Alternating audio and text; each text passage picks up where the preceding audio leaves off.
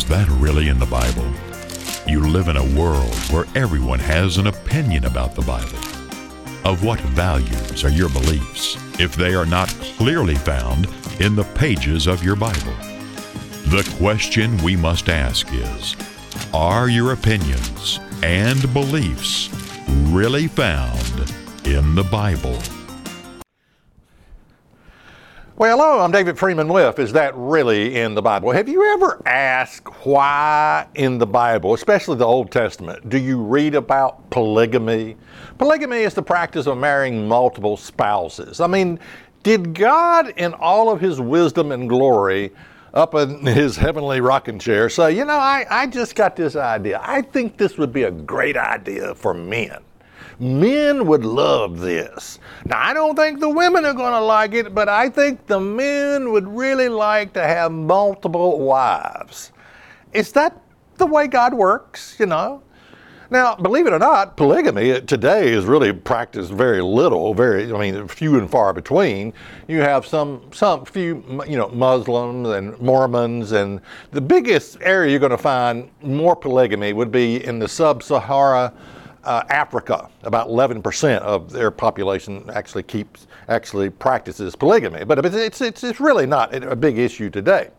But for some reason, when I think of polygamy, a man wanting polygamy, I think of some horny guy in his basement, about 40 years old, doesn't have a job, been hit with an ugly stick. Now, maybe this is just me, maybe that's not, but he's dreaming about wives, maybe to support him or whatever, multiple wives or whatever. Now, in today's society, why any woman would go along with this is beyond me. I mean, I don't think they would. Now, back in the Bible days, there was a thing called desperation and for women. And I'll touch on this. In other words, in Bible times, why did women go along with polygamy? It had everything to do with desperation. And I'll talk more about, and desperation is when we act out of desperation, we do bad things. We make bad choices when we act out of desperation. You know, I'm desperate. I got to do something right now. I got to get married right now. I got to do this right now. I got to get this job right now. You know, we always make mistakes when we act out of desperation. And so back then, a lot of women went along with polygamy, even though they didn't like it, because of desperation. And I'll talk about what that desperation was toward the end of this program. Now, the question is, why did God allow polygamy? Well, God allowed because God gives man free choices. You know, you could ask the same question. You could ask, why did God allow divorce? Is divorce God's will? Well, Malachi 2 and verse 16 says, for the Lord God of Israel says that He hates the putting away. What does that mean? He hates the putting away. Well, let's read it from a different translation, Malachi 2 and verse 16. He says, I hate divorce, says the Lord God of Israel. I hate it when people do anything that harms others. Now, if you've been through a divorce, you know exactly what that means. You know, you may not, now some husband and wives do things in a divorce to spite each other, you know, and that's not good, but I think they would all agree that the harm they have done is to their children, especially if children are involved, how it hurts, and I think they both regret that, you know. So God says, you know, I hate divorce. I hate it when people do anything that harms another person. Okay. Now, God allows divorce just as He allowed capital punishment because sin exists in the world. If people did not murder one another, there would be no need for capital punishment. The same way, if a husband and wives did not commit grave sin against each other, which, you know, where they break their vows toward God in their marriage covenant between their spouses and God, you know, divorce would not be needed. Okay. So why polygamy? Well, I mean, to me, it was man's uncontrollable lust, sin, led to choosing multiple wives. I do not believe God approved of polygamy. I mean, when you read the Bible, a lot of people make this mistake. They read the Bible and they read the record actions of Old Testament men and women. When you read about what they did, this does not mean that God approved of their sins. You read about rape, you read about incest, you read about all kinds of terrible things, about sodomy, about homosexuality. You know, you read about a lot of dysfunctional things in the Bible, but that does not mean that God approves of those things. Is it God's will that we sin? God allows us the freedom to sin. God created us free, free to make good choices, free to make bad choices. And I think divorce and polygamy are bad choices. Now, since man was determined to do these things, now get this, since we, men, were determined to do these things, multiple wives, okay, divorce, okay, God offered regulations for divorce and polygamy. But I don't think he likes either one of them. They're not from God, but from the hardness of the heart of man. In fact, that's what Jesus said when asked about divorce. He said it's because of the hardness of the heart.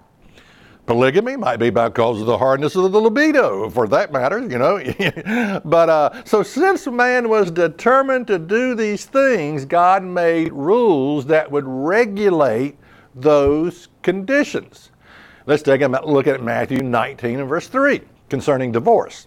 The Pharisees also came into him, tempting him and saying to him, "Is it lawful for a man to put away his wife for every cause?" And he answered and said to them, "Have you not read, he that which made them from at the beginning, made them male and female." Did you catch that? Male and female. It doesn't say male and females, plural. It just says man and woman. God made them man and woman. Okay. Concerning marriage. Okay. This is the issue concerning marriage. Now, how do you squeeze in polygamy in this equation here? Okay. Continuing on, Matthew 19 and verse 5. And he said, "For this cause shall a man leave his father and mother, and shall cleave unto his wife." Notice that, one wife. "And they two shall be one flesh." Okay, one flesh. All right, you can't be one flesh with multiple partners. Okay. "Wherefore, they are no more two, but one flesh. Wherefore, what God has joined together, let no man put asunder." Matthew 19 and verse 7, "They say unto him, Well, why did Moses then command to give a writing of divorcement and to put her away? And he said to them, Because of the hardness of your hearts, Moses suffered you to put away your wives, but from the beginning it was not so." Yeah, because of the hardness of your heart, but from the beginning, divorce was not my issue. It wasn't my plan. It wasn't my thing that I wanted. No, not so ever. So God offered regulations for divorce. He also offered regulations for polygamy. God grants us free will. So God allowed man the freedom to have multiple wives. In other words, the freedom to make bad choices. In Genesis 2 and verse 23, And Adam said, "This is now bone of my bone and flesh of my flesh. She shall be called woman, because she was taken out of man. Therefore shall a man leave his father and mother, and shall cleave unto his wife, and they shall be one flesh." Now we're talking about God's original design and will. We're not talking about looking at man's sinful example and letting that set the example as to what we should do. Oh, men did that. Oh, men had multiple wives, and so that's what I'll do. Oh, men got divorces, and so that's what I... No, we're not. We're talking about God's original created design here. "Therefore shall a man leave his father and mother, and shall cleave unto his wife, and they shall be one flesh." How do you squeeze polygamy into that one? Okay? We're talking about God's heart. What is God's heart? What is his desire? What does he want? Okay? And we've just figured that one out. Well, at least some people have. I have, but other people haven't figured it out. But you'll get there one day. Okay, you'll get there one day. You cannot be one flesh with multiple women. Okay, God sets the standard from the beginning of time. One man, one woman, and the two become one flesh. Now let's talk about multiple partners. The consequences of multiple partners. Recreational sex, you know, with Gene Simmons with the rock group Kiss talked about having 1,000 different women. But you see, what happens is with multiple partners is each time you enter into a sexual relationship with multiple partners, you give a piece of yourself away. And so there's a piece of yourself given away here, and a piece there, and a piece there, and a piece there, and a piece there, until you lose the capacity, really, to love. Multiple partners can create a disdain for the opposite sex. Instead of accepting responsibility, you know, I'm the problem. I'm the one that has the insatiable lust of the flesh. We say things like, well, there are no good women. Can't find any good women. And there are no good men. Because you've given so much of yourself away, there's nothing left to give away, you see. Solomon had 700 wives, 300 concubines. His wives included the daughters of Pharaoh's, and as well as women of Moabites, Edomites, Hittites, and different origins of women, foreigners, you know. Now, how do you, okay, 700 wives and 300 concubines, how do you take care? How do you house? How do you shelter? How do you put your food on and clothing? Well, Solomon was the richest man that ever existed, okay. You got to be wealthy to do this. How do you take care of all of these people? How do you buy women? How do you buy shoes? And who would want 1,000 mother-in-laws? You ever thought about that one? You need to think about Ecclesiastes 7 and verse 26. Let's notice Solomon's attitude towards women. I find more bitter than death the woman. Now, you just stopped right there and you'd think, oh boy, he is bitter. He has a condescending spirit toward women. I find more bitter than death the woman, but he's talking about a certain woman whose heart is snares and nets, and her hands are bands, whoso pleases God shall escape from her, but the sinner shall be taken by her. Behold, this I have found, says the preacher, counting one by one to find out the account. Which yet my soul seeketh, but I find not one man among 1,000 have I found. Okay, I found one man out of 1,000 men. I found one wise man I found, but a woman among all those have I not found. So what's Solomon saying? Well, he's saying of 1,000 women, I couldn't find one wise woman. You know, having 1,000 partners creates a condescending spirit toward those partners. Solomon never knew what real love was. Isn't that a pity? Isn't that a shame to go to your grave and not know what real love is? You know, it's like the song by Eric Carmen, you know, all by myself when I was young. I never needed anyone and making love was just for fun. Though those days are gone. And then the chorus of the song says, all by myself.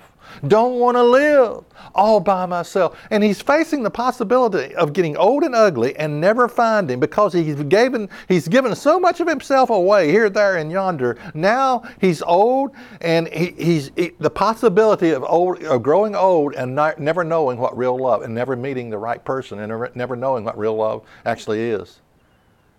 It's a sad song. It really is a sad song. Now what can you do about it? Well, you can repent.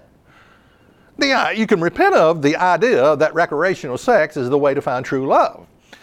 Now the Bible says this in 1 Corinthians 6 and verse 18.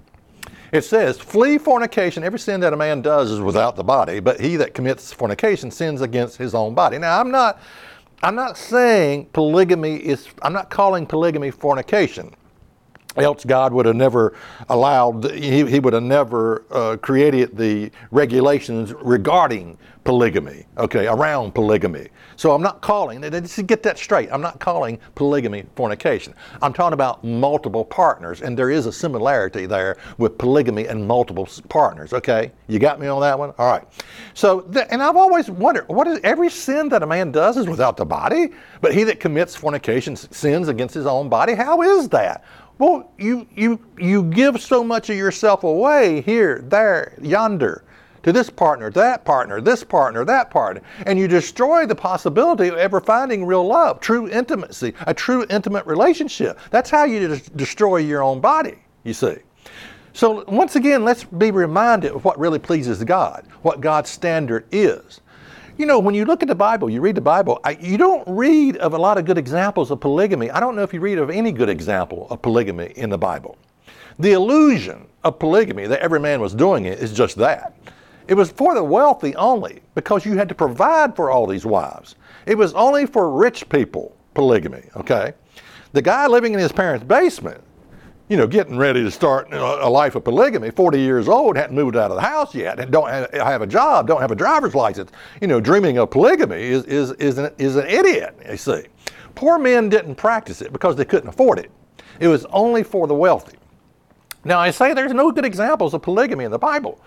1 Kings 11, verse 1. But King Solomon loved many strange women. Yes, he did. Of the nations concerning which the Lord God unto the children of Israel, you shall not go to them, neither shall they come unto you. For surely they will turn away your heart after their gods. But Solomon clave unto these in love. Yes, he clave to these in love. Actually, it's called genital bonding. But anyway. Okay, and he had 700 wives and princes and 300 concubines, and his wives turned away his heart. Now, what is the difference between a wife and a concubine? I mean, these words are weird in the Bible. Okay, a wife is a legal covenant and has a higher status. Wives brought a dowry to a relationship, but concubines did not. A concubine, far as I can tell, is a semi-slave of rather ambiguous status. Her job is to provide pleasure to a rich man. Oh, pleasure, huh? So we're getting a picture here of what we're talking about here with these wives and concubines and all that. Okay, we're beginning to figure some things out here. At least some of us are. Okay. All right, 1 Kings 11 and verse 4. For it came to pass when Solomon was old that his wives turned away his heart after other gods, and his heart was not perfect with the Lord his God, as was the heart of David his father. Now, David, King David, had 8 wives that are named in the Scripture. But Scripture tells us that he had other wives plus a number of unknown concubines. We pick that up in 1 and 2 Samuel, by the way. But you know, what's the difference between Solomon, his son, and King David? How could David be a man after God's own heart, but Solomon, you know, screwed up? Well, here's the difference. David never worshiped other gods. He never, first of all, Solomon allowed his foreign wives for him to go after other gods, pagan gods, false gods. David, on the other hand, even though he had multiple wives, he never allowed his wives to turn his heart away from the true God. That's the difference between the two men. The huge difference between the two. You know, Solomon went whoring after these other gods. Okay. But now let's talk about kings. Let's talk about the Bible. What does the Bible say about a king? You know, if you're a king of Israel, laws concerning kings of Israel, what does the Bible say? Well, Deuteronomy 17 and verse 17 says, neither shall he multiply wives to himself, that his heart turn not away. Neither shall he greatly multiply to himself silver and gold. Did you see that? Now, okay, we're talking about kings. Neither shall he multiply wives to himself. How do you fit polygamy into that one? We're talking about God's will. We're talking about what God's heart is, okay, concerning a king, all right? That's it, all right? We're not talking about following the lustful flesh of sinful man and what he did. We're talking about God's will. What is God's will concerning here? Qualifications for elders. Titus 1 and verse 6, if any man be blameless, the husband of one wife, having faithful children, not accused of riot or unruly. Okay? Again, now a lot of people one person mentioned to me, he said, well, that just proves that there was polygamy back then because of these rules. And again, I understand that there was polygamy back then. And I understand that God offered regulations for polygamy. But this scripture, if you're going to serve and please God, now maybe you're not concerned about serving and pleasing God. Maybe that's just not an issue in your Christian life. You know, you just rather follow the lustful desires of mankind that we see example after example of divorce and polygamy in the Bible. Maybe that's what you want to follow. But if you want to serve God, if you want to please God, you're going to have to be the husband of one wife. Okay? 1 Timothy 3 and verse 2, a bishop then must be blameless, the husband of one wife, vigilant, sober, of good behavior, given to hospitality, apt to teach. 1 Timothy 3 and verse 12, let the deacons be the husband of one wife, ruling their children and their own house well. Now, what's interesting is about polygamy, as we read about polygamy in the Bible, there seems to be no good examples of polygamy in the Bible. I mean, we already read about what Solomon did and all the women that he had, and he allowed his wives to turn his heart away from God. All right, which was a great tragedy. Another tragedy was Abraham and Sarah and Hagar. Okay, you remember that story? You know, Sarah, God had promised them, I'm going to give you a child. They didn't believe God. You know, they didn't trust his timing. And Sarah says, take my handmaid Hagar and have sex with her. You know, and Abraham probably thought about that for 1 second and said, okay, I'll do it.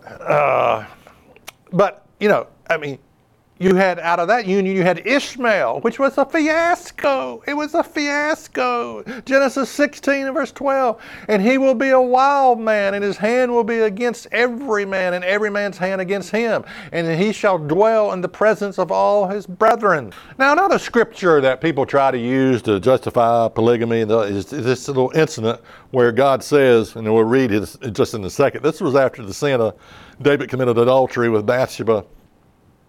Of course, they had her husband kill Uriah the Hittite, had him killed. Terrible sin, terrible sin. But 2 Samuel 12 and verse 8 says, I gave you everything that belonged to your master Saul. I even put his wives into your arms. God speaking here. I made you king over the people of Israel and Judah. And if all that had not been enough for you, I would have given you even more. You know, God saying, look, I would have given you even more wives if it would have satisfied you. Okay, again, I understand that God had regulations for polygamy. I understand that. But let me ask you a question. I think God is being sarcastic here when he says, look, I'd have given you even more. You know, would 100 more wives cure David's insatiable lust of the flesh? You know, if I just had 20 more women, 20 more women I could marry, I wouldn't have gone after Bathsheba. Is that what you believe? He would not have committed adultery, okay, if he just had 100 more wives. God is being sarcastic here. He's saying, no, that wouldn't have done a bit of good, okay? You got a heart issue, David. So if you're thinking God offered these regulations for polygamy and divorce with a big smile on his face, you are a delusional person, okay? You're living under a delusion, all right? Now, keep in mind, polygamy was culturally accepted at the time. Okay, but it was not the heart of God. It was not from the heart of God. Okay, but it was culturally accepted. The illusion that this is culturally accepted, so it must be right, is so much nonsense. I mean, look at our society today. You got pornography that is culturally accepted. You got abortion that is culturally accepted. You've got our entertainment that is culturally accepted. You got our music that is culturally accepted. Is it right? No, it's not right. It's an abomination, most of it. Okay? Now, one of the reasons it was so culturally accepted is because if you are a woman without a husband and you face the high probability of being poor without a home or food on the table. So men had multiple wives. Rich men did. Okay. Another thing about this back then, it was that, okay, you're facing the possibility. I talked about acting out of desperation, women acting out of desperation. Talked about that at the beginning of this program. Why did they act out of desperation? Why did they go along with polygamy? Because I mean, I think most women today, if you ask them, you think that's a good idea, polygamy? No, of course not. Of course not. Okay, another thing was it was a disgrace not to have children. Now, unlike our society today where we abort our children, you know, back then that was unheard of. I mean, if you could resurrect these women and look at and show them what our women are doing today with the aborting of 50 million potential children of God, you know, they would roll over in their grave. They'd say, what are you doing? So it was a disgrace not to have a son or not to have children. So the desperation revolved around why women went along with this. It had to do with survival and childbearing. Okay, it was very important, and you can understand survival is very important. But the truth is, you can only love one woman, not multiple women. People that try to tell you polygamy would be accepted today or try to justify it from the Bible are just ignorant of the heart of God. They're ignorant of the, from the beginning. Well, let's conclude with that, okay? Ephesians 5 and verse 31. For this cause shall a man leave his father and mother and shall be joined unto his wife. That's not plural, by the way. That's one wife, okay? And the two of them shall be one flesh. Okay, husband and wife, one flesh. This is a great mystery, but I speak concerning the Christ and the church. Nevertheless, let every one of you, in particularly, so love his wife, even as himself. And the wife see that she reverence her husband. Okay, so you've just been told what's really in the Bible. I'm David Freeman, and I'll see you next time. For more information, check us out online at IsThatReallyInTheBible.net. Listen to the podcast, watch the weekly program, worship with us on our weekly Sabbath service, and be sure to visit our free bookstore. Again, the website is isthatreallyinthebible.net. This program has been paid for by the tithes and offerings of the Church of God Rocky Mount and friends of this ministry. If you have been challenged by listening to this program, then consider that a great blessing. You can visit us on the web at isthatreallyinthebible.net. It is the support of people like you that make this ministry possible. If you have been blessed by this understanding given to you today, then consider making a donation by writing to Church of God Rocky Mount, 27 Brookledge Lane, Rocky Mount, Virginia, 24151.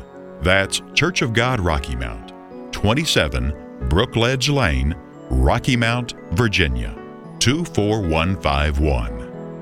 If you would like a free DVD recording of this program that you can share with friends and loved ones, write to Church of God Rocky Mount, 27 Brookledge Lane, Rocky Mount, Virginia, 24151. That's Church of God Rocky Mount, 27 Brookledge Lane, Rocky Mount, Virginia, 24151. And be sure to mention the title of this program.